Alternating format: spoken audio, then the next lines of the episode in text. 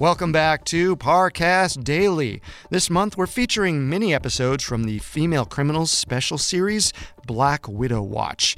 Today we're discussing Judy Buenoano, a Florida woman who murdered a number of boyfriends in order to cash in on their life insurance. You can check out more Black Widow episodes all month long by subscribing to Female Criminals. Listen free every day on Spotify or wherever you get your podcasts. The world had not been kind to Judy Goodyear. After a grueling upbringing, she was far from a perfect young woman. She may have had three children and a handsome husband, but it was far from an ideal suburban life.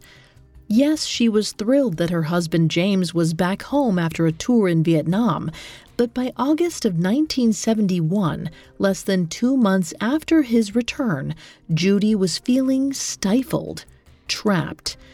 An idea occurred to her, one that would grant her the freedom she desired. In September 1971, James fell horribly ill nausea, vomiting, diarrhea. On the 13th, he was admitted into a Navy hospital in Orlando.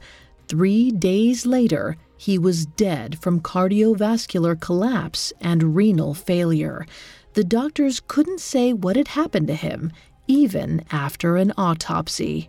Because, you see, they hadn't thought to check his system for arsenic.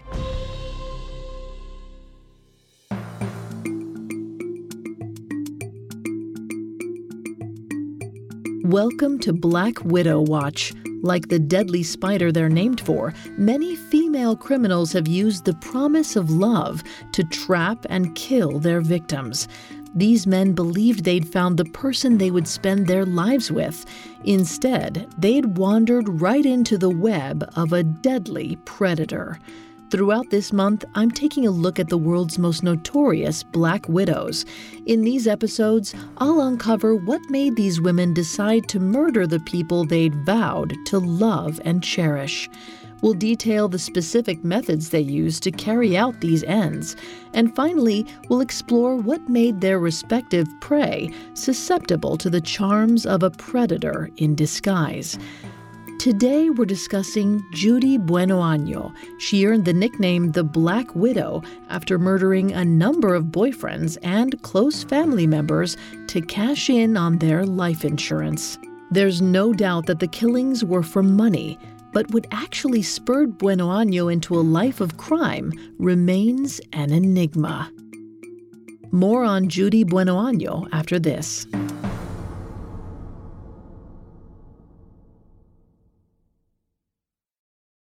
Your brain needs support, and new OLLY Brainy Chews are a delightful way to take care of your cognitive health.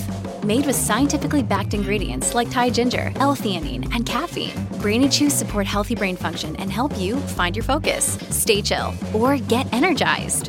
Be kind to your mind and get these nootropic chews at olly.com. That's O L L Y.com. These statements have not been evaluated by the Food and Drug Administration. This product is not intended to diagnose, treat, cure, or prevent any disease. Now back to our Black Widow. Born Judias Welty on April 4, 1943, Judy Buenoano had a rough childhood. Her mother died when she was two, and her father remarried. She claimed to have been treated horribly by her stepmother and five stepbrothers, essentially forced to live like a servant. At age 14, she threw hot grease on one of her stepbrothers and was sent to a reform school for teenage girls. She already had a son, Michael, when she married James Goodyear in the mid 1960s and settled near Orlando, Florida. Goodyear was a sergeant in the U.S. Air Force. They had two more children together before Goodyear left to fight in the Vietnam War. He returned in June of 1971, only to die from illness three months later. His seemingly heartbroken widow received $33,000 from James Goodyear's life insurance policies and an additional $62,000 from the Veterans Administration. Flush with cash, well over a half million in today's dollars, Judy left Orlando for Pensacola, where she struck up a relationship with Bobby Joe Morris in 1973. They were seemingly a happy family for almost five years.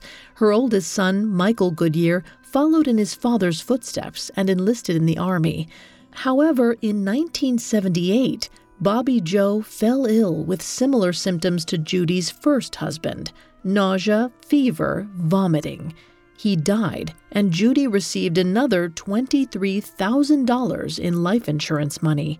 Around this time, she changed her last name to Buenoano, which is almost Spanish for good year. Soon afterward, her oldest son Michael was discharged from the Army for being physically unable to perform his duties. Heavy metal poisoning made him a paraplegic. From then on, the formerly fit 19 year old was wearing leg and arm braces. On his return from the Army, Judy took him and her other son James on a fishing trip on the East River. A local fisherman found their canoe overturned, cooler and bagged sandwiches floating around it in the water. He helped drag Judy and James to the shore, but there was no sign of Michael. Judy told him that he had fallen out of the canoe upriver. They eventually found him at the very bottom of the riverbed, drowned. Another family tragedy, another life insurance policy for Buenoano, this one totaling $125,000. In 1981, she moved in with a new boyfriend, John Gentry, in Florida. Her life seemed to have stabilized. She even started to run her own business, a nail salon in Pensacola. But she wasn't quite comfortable. In November of 1982, Gentry caught a cold, and Judy treated him with vitamins of her own. A month later, he checked himself into the hospital for nausea and vomiting. Unlike her other companions, he recovered and returned home. A few months later, Judy found an excuse to give him her vitamins again. When the pills made him severely ill again, he had them tested. They contained paraformaldehyde. Apparently, suspicion didn't immediately fall on Judy because Gentry thought the pills had just been poorly manufactured. She could have gotten away with it if she had just stopped there but she'd invested too much in Gentry. She'd taken out over $500,000 worth of life insurance policies on him, and she was determined to cash in. One fateful evening, Gentry got into his car to run an errand, only for the vehicle to explode around him.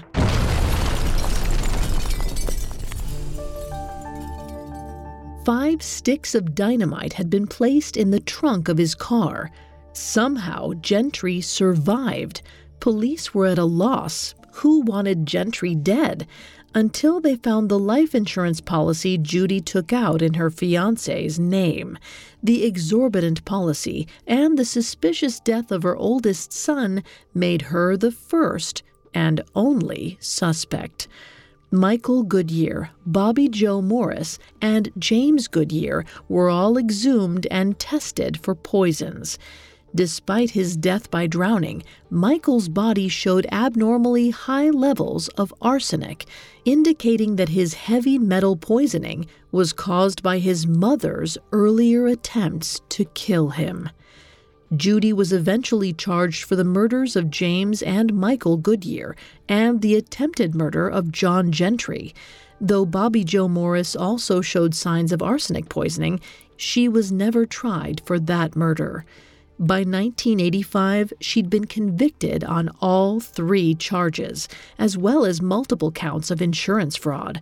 She was sentenced to 12 years imprisonment for the attempted murder of Gentry, life imprisonment for drowning Michael, and death for poisoning her first husband. After over a decade in prison, she finally was marched to the electric chair on March 30th, 1998. She never admitted guilt to her crimes. Just before her death, she reportedly wrote a poem called Masks, which is the closest thing she ever gave to a confession. It read, Don't be fooled by me. Don't be fooled by the face I wear, for I wear a thousand masks. Masks I'm afraid to take off, and none of them are me. Pretending is an art that's second nature to me. But don't be fooled. For God's sake, don't be fooled.